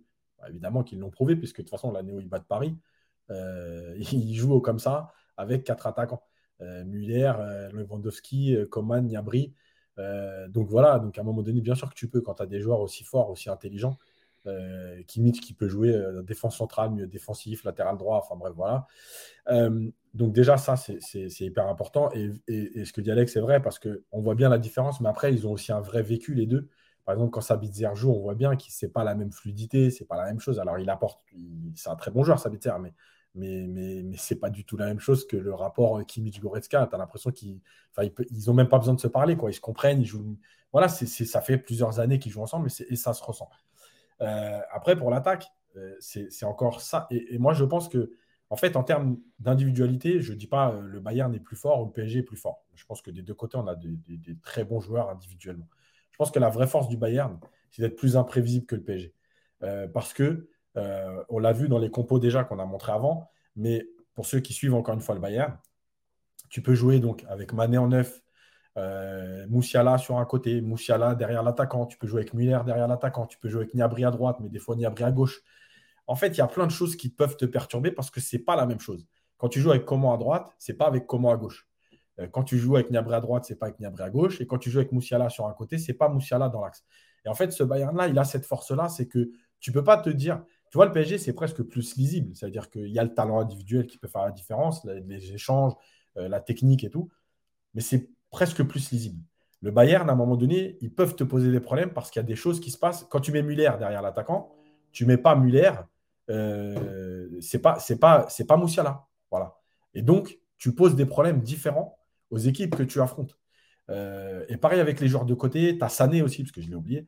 Tu Sané, voilà, il y a plein de choses dans l'animation offensive du Bayern qui peuvent te poser problème déjà au début du match, mais même dans le coaching ou les permutations après dans le match, ça te pose d'autres problèmes. Voilà. Et c'est ça la force du Bayern. Tu vois, tu disais tout à l'heure Choupo, oui, Choupo, euh, alors en ce moment très bien et tout, Euh, tu peux marquer avec des centres. Maintenant, tu peux aussi à un moment donné plus jouer avec Choupo et mettre Mané et jouer euh, sur des échanges un peu plus courts à l'intérieur du jeu. Tu peux, il peut se passer plein de choses. Et je pense que au-delà des individualités, c'est vraiment ça la force du Bayern. Et, et le PSG, moi je l'ai dit souvent, ce qui manque au PSG offensivement aujourd'hui pour être régulier, on va dire. Alors il y a l'efficacité, parce qu'on a vu que ça manquait d'efficacité, mais il y a surtout cette variété d'attaques qui n'est pas assez euh, présente pour euh, poser différents problèmes aux adversaires. On l'a vu d'ailleurs, Euh, je prends juste vite fait, c'est fini. Benfica, par rapidement, exemple, parce qu'à 13h30, on doit arrêter, donc on a encore d'autres sujets. Benfica, à- Yass. Benfica, par exemple, ils ont très bien défendu contre le PSG. Alors, un peu parce que le PSG, au match retour, s'est dit, bon, le nul, ça nous arrange et tout, mais aussi parce que c'est trop lisible, en fait. Et quand Benfica était en place, bah, ils n'ont pas été en danger. Un dernier mot euh, euh, rapide, messieurs. euh, je te pose la question, Alex. Selon toi, ça va être quoi la, la- clé pour le PSG pour, cette double confrontation, déjà pour éviter de, de- prendre des buts? Est-ce que le, est-ce que Galtier doit insister vraiment pour le coup sur le bloc équipe et surtout le travail des, des, des trois de devant? Euh, parce qu'encore une fois, hein, euh, les, vagues offensives du Bayern, comme vous l'avez bien dit tous les deux, euh, c'est une équipe qui est prête à, prendre des buts si elle en inscrit euh, plus que l'équipe adverse. Est-ce que ça va être ça la clé? Est-ce que ça va être le bloc équipe du, PSG, Alex? Bah, déjà que tu as des problèmes défensifs, te dire, ok, je vais régler mes problèmes défensifs contre le Bayern, je suis pas sûr que ce soit la meilleure des idées. Je sais pas contre le Bayern que tu vas réussir à te rassurer. Euh, donc, euh, j'irais peut-être plus dans, dans l'idée d'assumer encore un petit peu plus d'assumer encore un petit peu plus. Euh, pourquoi pas revenir avec cette défense à 3 et que tes pistons puissent vraiment s'éclater euh, et continuer de mettre le, trio devant dans les meilleures conditions et assumer, assumer totalement ce risque et jouer également sur les faiblesses du Bayern. Pas mal d'équipes ont mis le Bayern en, difficulté en championnat en ce début de saison. faut pas, faut pas l'oublier. Donc moi, je dirais insister encore plus offensivement et essayer pour le coup d'y aller. ok, on en, prend un, on en prend deux, c'est pas grave. On essaie d'en marquer trois, on essaie d'en marquer quatre en fait on assume. On assume, et puis nous, euh, en tant que. Bon, après, vous, vous êtes supporter, donc certainement que vous aimeriez peut-être une qualif plus tranquille, mais nous, en tant que, en, tant que spectateur, tu vois, on prend notre popcorn, euh, notre popcorn et on regarde, quoi. Eh oui, vous n'allez pas souffrir comme nous. Non. Nous, on risque de souffrir. Oh, écoute, mon, mon club souffre contre Slovako et le Partizan Belgrade en Conférence League. Donc, euh, te plains pas trop, s'il te plaît. oui, on parle de l'OGC Nice.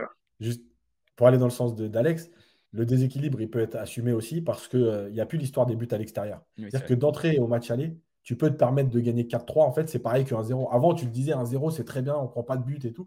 Maintenant, tu gagnes 4-3 ou un 0. En fait, on s'en fout. C'est l'écart qui est important plus que le nombre de buts que tu vas encaisser. Donc, c'est peut-être aussi le moment de te dire dans un match comme ça, d'assumer, euh, d'assumer ce déséquilibre, quitte à prendre des buts, parce que ces buts n'ont plus la même importance qu'auparavant. Il y a Redil Sauvage qui nous dit, je pense que le Bayern a plus de facilité à créer du danger dans, plus de secteurs de jeu, alors que notre équipe, bah, ça passe rarement sur les côtés et beaucoup dans l'axe et les duels seront, euh, les duels aériens seront euh, inexistants. Euh, on a Emilio qui nous dit une bataille au milieu, les latéraux vont devoir sortir les ballons.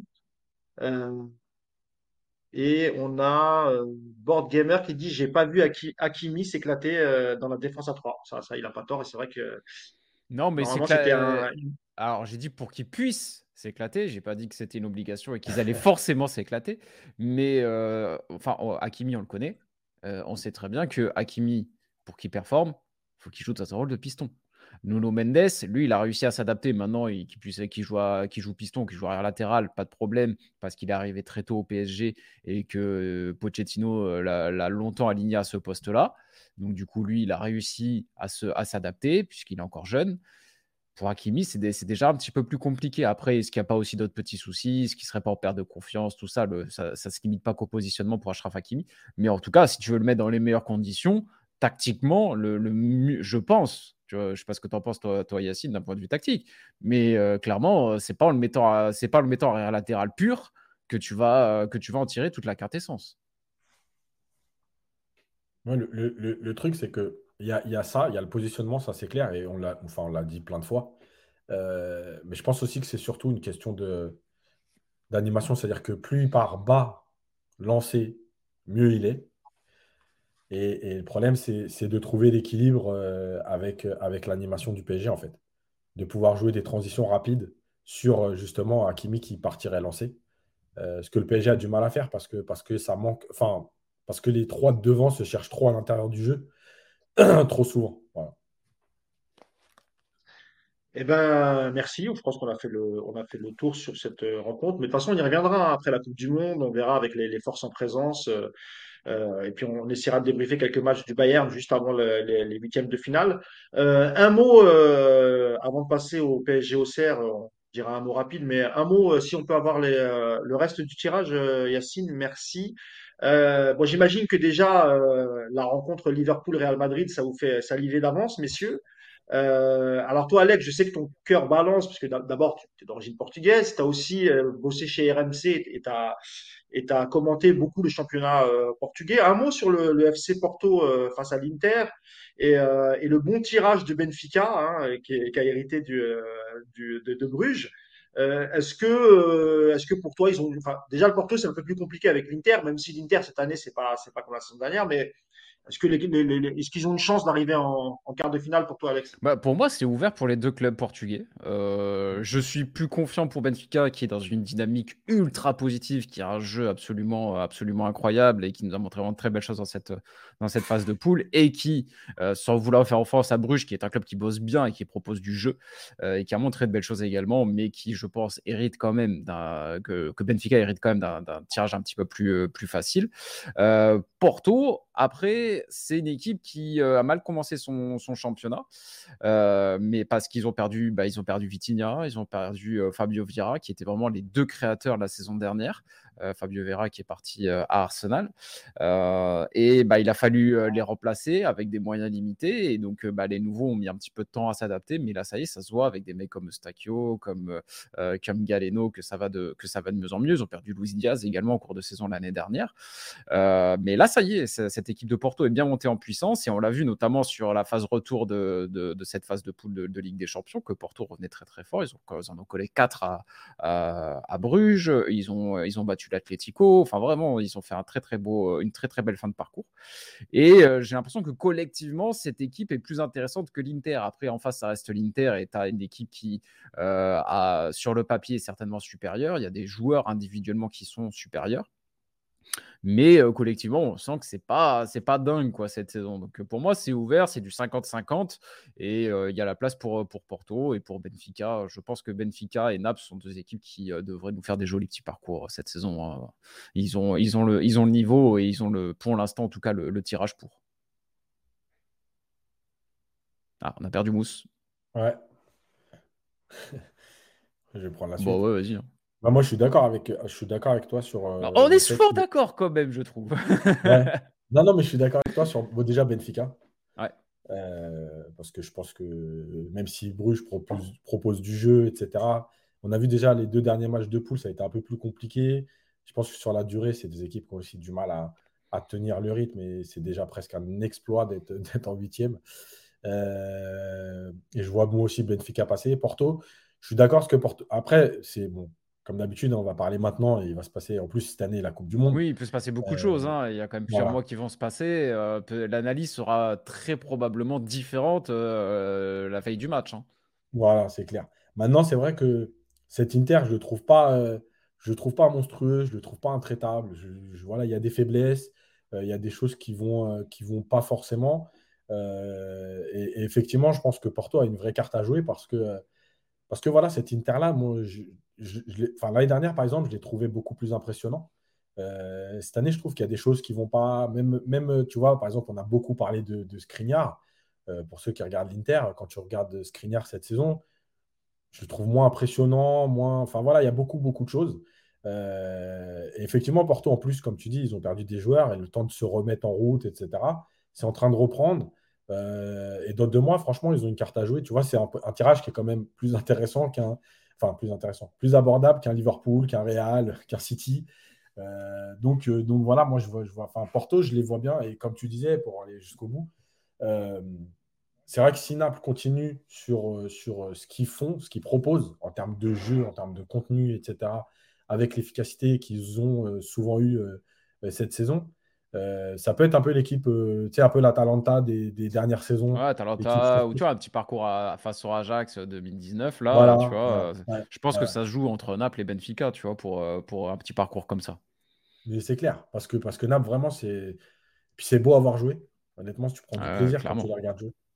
D'ailleurs, ce que je disais il n'y a pas longtemps, quand tu vois Anguissa, ce qu'on ce qu'on lui a fait faire à l'OM et ce qu'il est aujourd'hui. Ah, la progression, c'est un délire. Hein. Franchement, surtout qu'en plus, tu vois, toi qui, toi qui en plus qui est, euh, qui est formateur, tu vois, c'est que mm. putain, c'est tellement dur de, de progresser d'un point de vue technique. Tu vois, tu peux progresser physiquement, mm. tu peux te muscler, euh, tu vois, tu peux, tu peux, ça c'est quelque chose que tu peux travailler. Tu peux progresser tactiquement, mieux comprendre le jeu, tout ça, ça c'est un truc que tu peux faire. Mais progresser d'un point de vue technique, mm. c'est hyper dur. Et vraiment, tu prends Zambo Anguissa à l'OM, qui te qui t'envoie des parpaings là euh, en finale de Ligue Europa. Et le Zambonguissa aujourd'hui, mais même celui qu'on a vu à, Villarreal, à Fulham, déjà, il avait, il avait cette qualité-là. Tu te dis, mais c'est quoi cette progression de fou, quoi, vraiment? Ouais, c'est clair. Je suis désolé, les gars, hein, je sais pas si vous m'entendez bien. Non, Nous, c'est bon. Ah, bah, j'ai pris mon téléphone, finalement, euh, trop de bugs. Donc, je je pourrais pas lire les commentaires, Yacine, si on a. je vais, je vais t'en lire un qui va te faire plaisir. C'est que bah Crocadile qui dit Mousse, il est parti sur un autre live. ah, mais c'est une catastrophe. Je suis vraiment désolé parce que ah, j'ai vu qu'il y avait pas mal de connexions. Les mecs me disent Wanadu, tout ça. Mais les gars, je suis en fibre. C'est ça le pire. non seulement j'ai la fibre, mais en plus, j'avais branché le câble Ethernet et je sais pas du tout ce qui se passe. Mais je crois que dorénavant, je vais le faire avec mon téléphone. Donc, euh, ça a l'air d'être. en fibre et en Ethernet et ta connexion saute. C'est super bizarre, gros. Bah, je sais pas. T'es sûr que, que peut-être que tu payes un abonnement FIB, mais peut-être qu'ils te l'ont mis à l'envers et ils t'ont laissé en 56K. Hein. Tu crois qu'ils m'ont peut-être qu'ils me l'ont mise et, effectivement je suis peut-être en ADSL, mais non non, c'est ah, vraiment la fibre. Hein, en vrai, essaye de voir, tu vois, peut-être euh, appelle-les, c'est parce que c'est quand même super bizarre là, parce que là de ce que tu me dis, t'as le setup nickel euh, pour streamer en top qualité quoi. Bah, normalement, normalement, oui, c'est ce que je pensais. Alors, après, je pense pas que ce soit mon ordi, parce que l'ordi, il est tout neuf. je l'avais acheté la semaine dernière, donc euh, je, ne pense pas que ce soit l'ordi, mais écoute, je sais pas. Mais je pense que dorénavant, je vais, je vais pas prendre de risque, je vais prendre le téléphone, parce que normalement, avec le téléphone, tu me diras, Yacine, hein, euh, tu, poseras tu, verras si, euh, si c'est mieux pour, pour les gens qui nous écoutent. donc, on a parlé un peu des, des, clubs portugais. évidemment, l'affiche, il y a, il y a Liverpool-Real Madrid, je ne sais pas si vous en avez parlé. Il y a aussi Borussia Dortmund-Chelsea qui est, qui, est, qui est pas mal. Euh, pour vous, euh, clairement, le favori euh, cette saison, Alex? Le favori à la victoire finale? Ouais. Manchester City, à un moment donné, il faut la gagner, quoi. C'est plus possible. Alors, bah, déjà, tu as un collectif de malades que tu as peaufiné depuis je ne sais plus combien d'années. Je sais plus, il arrive à quelle année déjà Guardiola? 2016, je crois. Euh, c'est bon, ton, euh, ton, ton, collectif, tu l'as peaufiné, tes idées sont parfaitement assimilées. Il te manquait une chose, c'était un grand neuf. Tu l'as avec Erling Haaland. Euh, maintenant, let's go, va, la chercher parce que là, ça, ça, ça, commence à faire long, tu vois. Donc, oui, Manchester City pour moi. C'est vrai qu'avec Erling Holland, euh, Yacine, là, normalement, euh, il, a, il, a, il, a, plus d'excuses. Et en plus, il n'a il a pas un mauvais tirage pour les huitièmes. Euh, ça, ça, ça, peut faire mal cette année, City, Yass. Ouais, ouais, ouais. Mais pareil que les autres, c'est-à-dire que le retour de la Coupe du Monde va être aussi important pour eux. même si Haaland ne fait pas la Coupe du Monde. mais, mais les autres, oui. ça, va lui faire bizarre, Yacine, de s'entraîner avec, avec la réserve Hollande, un, un, joueur de cette qualité qui qui, qui bah, après qui, qui, va pas à la, Coupe du Monde, hein, euh, c'est quand même bizarre. Hein. Ouais, mais ça va lui donner un avantage. Ouais, c'est vrai. D'ailleurs, pour ceux qui s'intéressent, euh, en fait, bah, il y a tellement d'internationaux à City qui vont à la Coupe du Monde que euh, bah, vous savez que 3 fait partie du City Group. Donc 3, ils partent en stage 10 jours à City pendant la reprise là. Donc du coup, je pense que c'est aussi pour avoir un groupe un groupe de joueurs professionnels euh, plus important, parce que sinon, ils vont s'entraîner à 4,5, je crois, pendant, pendant un mois et bah demi. Ils vont, se faire, ils vont se faire des duels là entre, entre Mama Baldé et Erling Haaland, là, des, duels de titans colossaux, là, ça va être drôle. sur le, sur le, donc vous êtes tous d'accord hein, sur City, qui est, voilà, qui est le favori pour, euh, pour remporter cette édition de la, la Ligue des Champions. Euh, le, Liverpool-Real, c'est un peu dommage hein, d'avoir quand même deux grosses équipes euh, directement en huitième de finale. Je ne sais pas ce que vous en pensez, mais c'est vrai qu'il y a un gros qui va sauter dès le départ. Même si Liverpool était un peu moins bien, euh, on a vu la défaite à Naples pendant les, phases de poule, Alex. Le Real, on connaît, hein, même si ça joue un peu moins bien, même si ils sont un peu critiquables, etc. Ils ont toujours cette force mentale pour aller au bout. Euh, est-ce que tu crois qu'ils sont quoi? Ils sont rassasiés le Real et peut-être qu'ils peut qu passeront pas les huitièmes cette saison avec tout ce qu'ils ont gagné les saisons précédentes? Non, je pense pas qu'ils soient rassasiés parce que ça reste un effectif très jeune déjà. Tu vois, des Chouameni, des Kamavinga, euh, tu vois, des, Vinicius, c'est des mecs qui ont encore la dalle et qui ont encore euh, des choses à, prouver, des Rodrigo, des Valverde. Non, non, ça, je, je me fais pas trop de soucis d'un point de vue mental.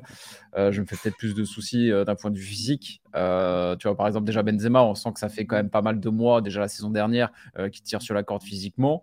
Euh, dans quel état il va revenir de la Coupe du Monde? Et sachant qu'il n'y a pas d'alternative en neuf, ça peut être, ça peut être compliqué pour le Real. et pareil, si tu commences à avoir un ou deux blessés, tu vois, tu as un Chouameni ou quoi, ça, ça, ça, peut, ça peut devenir compliqué. Après, ça reste ouvert, quoi. Ça, reste très ouvert. C'est du 50-50. Allez, peut-être 55-45 pour, pour le Real. C'est le tenant du titre et je pense que leur équipe est un petit peu plus, euh, un peu mieux bâti, mieux en place que, que ce Liverpool qui se cherche encore, qui se reconstruit un petit peu petit à petit. Est-ce que voilà, Liverpool apparemment qui pourrait être vendu, euh, les joueurs qui sont pas en forme, notamment derrière tout ça, est-ce que le climat est au top pour performer? Je sais pas. Mais d'un autre côté, tu te dis bon bah cette équipe-là est déjà larguée en PL, donc certainement qu'ils vont vouloir un petit peu rattraper leur saison en jouant la Ligue des Champions euh, à fond, tu vois? Euh, donc et puis c'est le Real en face. je pense qu'ils ont un peu les, ils ont un peu les, tu vois, ils ont un petit peu la haine contre le contre le Real. Je pense qu'ils aimeraient bien la prendre en fait cette, cette revanche après toutes ces toutes ces défaites. Donc euh, en vrai, euh, ça, va être hyper intéressant à suivre. Allez, Yacine, pour conclure sur la Ligue des Champions. Mais écoute, moi je m'en fous qu'il y ait deux gros qui s'affrontent et qui quittent la compétition tout de suite. Nous, tous les ans, on se tape des gros. Donc ils ont qu'à se fracasser entre eux. Et nous, on va ramasser les miettes. Eh ben, c'est une très belle conclusion. Allez, juste pour finir, euh, je voulais juste votre avis. Il y a un dernier match de Ligue 1, euh, en tout cas bah, pour toutes les équipes, mais notamment le, Paris Saint-Germain qui jouera dimanche à, 13h au Parc des Princes face à, face à Auxerre. Je te demande d'abord ton avis, Alex. tu vois, c'est le dernier match avant, le, avant que les internationaux partent à la Coupe du Monde. J'imagine que certains joueurs ont peut-être déjà demandé à, ne pas jouer. On risque de voir vraiment une équipe qui aura beaucoup, beaucoup tourné. Le PSG est invaincu en, Ligue 1. Euh, comment tu vois les choses et est-ce que pour toi c'est normal euh, que Galtier voilà, ne prenne aucun risque, que les joueurs demandent à Galtier que Galtier euh, dise oui? Je le dis, hein, c'est pas c'est pas propre au PSG. Hein, non, non, dans tous les clubs, ça va être à, peu près pareil. Bien sûr.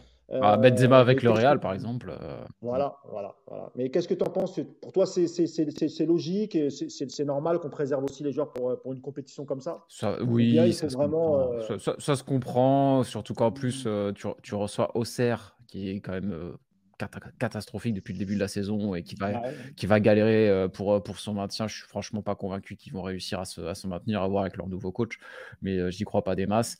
Et honnêtement, tu vois, qu'un Messi, qu'un Neymar demande à être, à être mis au repos pour, pour être sûr de ne pas être blessé sur ce match-là, enfin, tu es le PSG à la maison. Euh, normalement, tu n'es pas censé avoir peur de recevoir Auxerre, même avec euh, Hugo Ekitike et Carlos Soler devant. Tu vois, faut pas déconner. Euh, normalement, tu as, les moyens et tu as les remplaçants pour pouvoir performer sur ce genre de match-là, même sans tes stars. Quoi.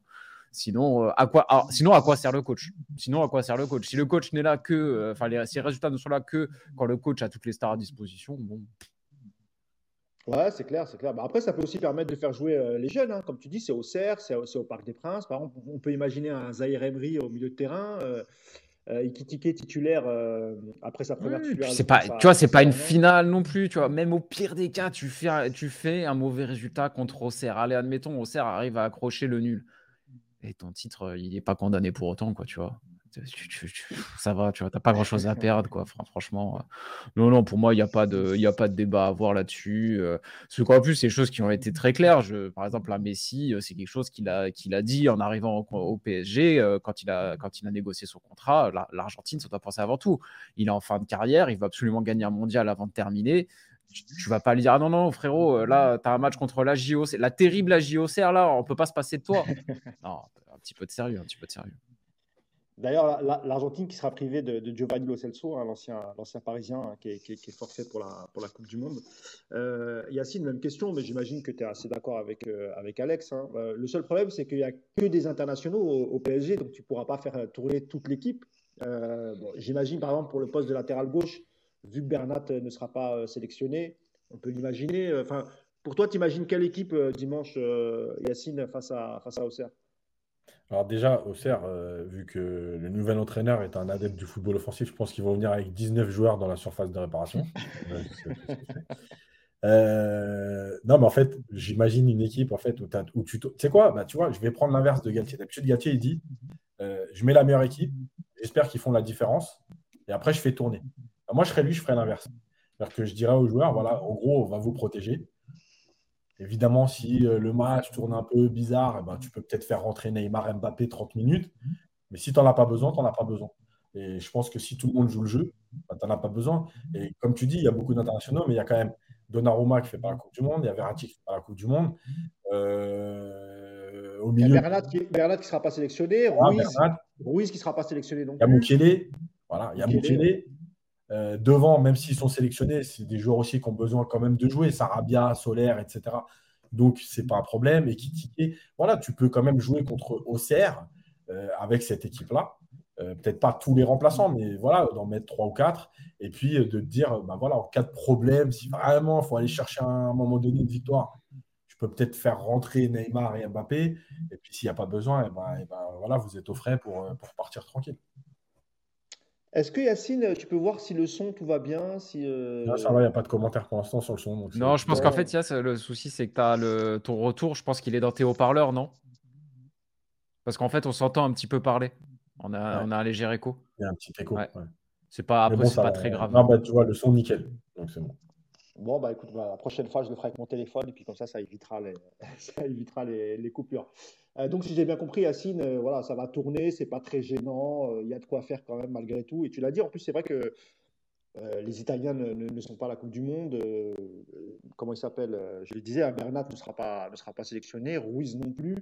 Et puis, ça peut permettre aussi, je le disais à Alex, de, de, peut-être de titulariser certains jeunes, Yacine. Je pense notamment à Zahir Emery, parce que voilà, c'est un joueur qui a plein de qualités. Et face à une équipe comme Auxerre, je pense qu'il a largement les moyens de pouvoir jouer 90 minutes face à cette équipe-là.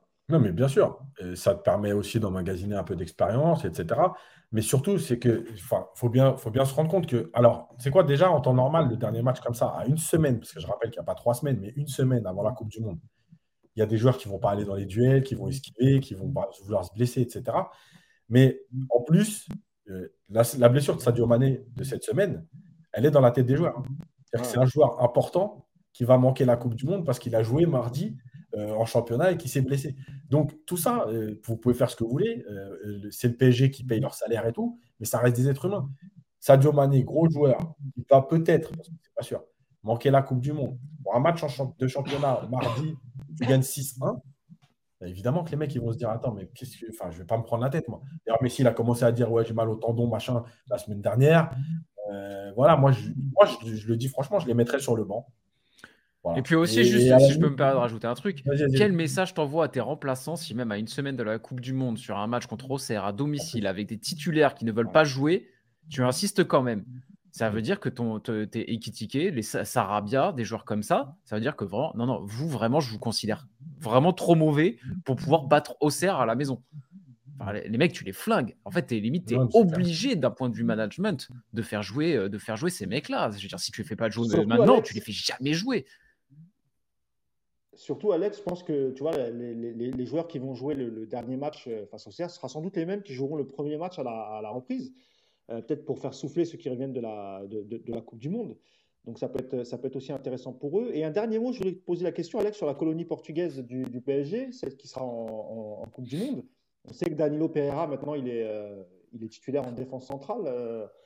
Pour, les, pour les deux autres, c'est un peu plus compliqué. Euh, ils sont pas forcément, ils partent pas forcément euh, dans l'esprit du, du, sélectionneur titulaire. Je, je pensais à Vitinha et Mendes. Je connais pas très bien l'équipe nationale portugaise, donc c'est pour ça que je te pose la question. Oh, nous, nous, non plus, on la, on la connaît pas très bien. Peut-être que vous la comprenez pas très bien. on a quand même du mal à comprendre ce qui se passe avec cette équipe parce qu'on a potentiellement l'un des plus beaux effectifs de l'histoire de cette sélection et au final, on a l'un des jeux les plus pitoyables de l'histoire de cette sélection. Ça va un petit peu mieux depuis euh, le barrage, euh, enfin le oui le barrage le barrage contre, contre l'Italie, ça va un petit peu mieux. Il y a, un petit, il y a, quelques, il y a quelques nouveautés euh, qui sont arrivées, notamment au poste de gardien de but à Diogo Costa, qui est quand même assez phénoménal. Euh, voilà, tu as, des petites choses qui vont un petit peu mieux et peut-être un petit peu plus de jeu, mais ça reste pas non plus super convaincant.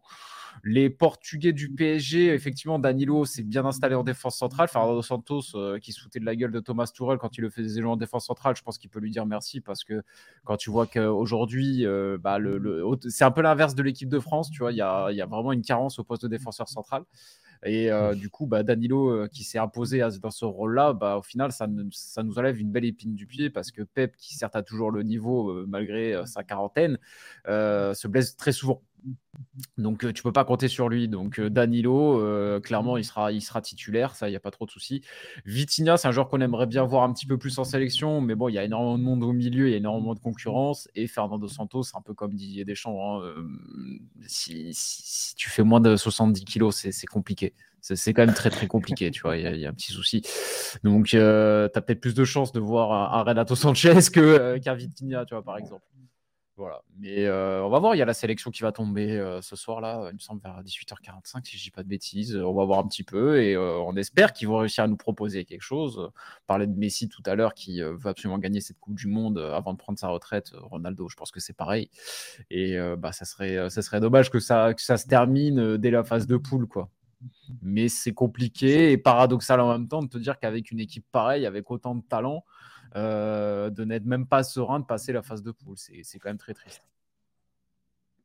Après, Ronaldo, euh, fin, de, fin de carrière un peu, un peu dommage pour, pour, pour la légende CR7 et ce qui s'est passé cette saison à, Manchester. Après, c'est aussi un peu de son fait à lui. Hein. Voilà, il n'a pas été euh, non plus super professionnel. Il a tout fait pour arriver à Manchester United. Et puis, quand il a vu qu'ils n'étaient pas qualifiés en, Ligue des Champions, il a tout fait pour en partir. J'imagine qu'il y a quand même une vraie déception du côté des supporters de, Manchester, mais bon, on verra comment la, saison se finit. Bah, je voulais vous, remercier, euh, surtout toi, Alex. Hein. Je pensais plus t'avoir avant ton départ au Japon. Euh, d'ailleurs, t'en es où? Ça, avance Ouais, bah écoute, c'est bon. Ils ont, ils ont accepté ma demande de visa. J'ai plus qu'à le récupérer. Donc, ça, c'est bon. Et euh, je pars donc début janvier pour, pour une petite année là-bas. mais après, ça n'empêche pas. Il faudra juste s'arranger au niveau de l'horaire, tu vois. Mais s'il y a besoin, je pourrais toujours passer. Il n'y a pas de souci. Je suis sûr que tu auras une meilleure connexion que moi du Japon. ah, en temps Tokyo, niveau connexion, je pense que ça va, ça devrait aller. Euh, je pense que technologiquement, il n'y a pas trop de problème là-bas. Ça va. Ah bah, écoute, on, se fera un live depuis Tokyo, puis tu, ça, tu nous raconteras un peu tes, premiers mots. Avec plaisir. C'est intéressant. C'est voilà, une culture incroyable, la culture japonaise. Donc, euh, j'imagine que, que tu vas kiffer, et puis euh, bah, tu nous raconteras tout ça. En tout cas, on te souhaite, on te souhaite bonne chance. Merci. Et puis bonne chance aussi au, Portugal hein, pour cette Coupe du Monde, même si voilà, toi, tu es franco-portugais, je suis franco-marocain. bon, Yacine, il est franco-algérien, mais bon, l'Algérie n'est pas qualifié. le petit, allez, la petite, la petite balle perdue au passage, hein, bien sûr. Obligé de la faire gratuit tout le temps, mais c'est bientôt fini. à chaque fois, le coup, j'en mets une, alors que voilà, c'est un vrai, vrai supporter des, des, des Évidemment, je plaisante, hein, mais bon, c'est comme ça, hein, ça. ça. s'est joué sur le terrain sportivement. Donc, euh, écoute, euh, ils, seront, ils seront là pour la prochaine Coupe du Monde. Euh, merci à tous ceux qui étaient sur, sur Twitch. vraiment, encore désolé, je pensais que j'allais pouvoir régler en branchant directement sur la box. Ça n'a pas été le cas, malheureusement. donc, promis, la prochaine fois, j'utiliserai mon téléphone parce que j'ai l'impression que ça passe beaucoup mieux que le téléphone. Donc, je vais mettre l'ordinateur de côté, puis comme ça, au moins, on n'aura plus de problème de, connexion. Et puis, de toute façon, on fera un live pour, bah, pour le dernier match hein, face, à, face à Auxerre. Et puis ensuite, euh, lors de la Coupe du Monde, on en fera un maximum. Et euh, bah, ça se trouve, peut-être l'occasion de revenir une dernière fois, euh, Alex. Hein, c'est possible hein, pour, pour débriefer les quelques matchs de la Coupe du Monde. Il y a quand même quelques belles affiches. Avec plaisir. Donc merci, voilà, j'espère bien, j'espère bien. Euh, merci à tous, merci Yacine, merci Alex, merci à tous ceux qui étaient présents sur le chat. Vous étiez encore en, moyenne 150 sur, le, sur les labs, ce qui, est, ce, qui est, quand même pas mal. Et puis, euh, bah, comme je vous le dis, rendez-vous après PSG OCR, euh, dimanche ou lundi, on verra. On, vous dira ça sur les réseaux. Merci encore, merci à tous et à bientôt. ciao. ciao.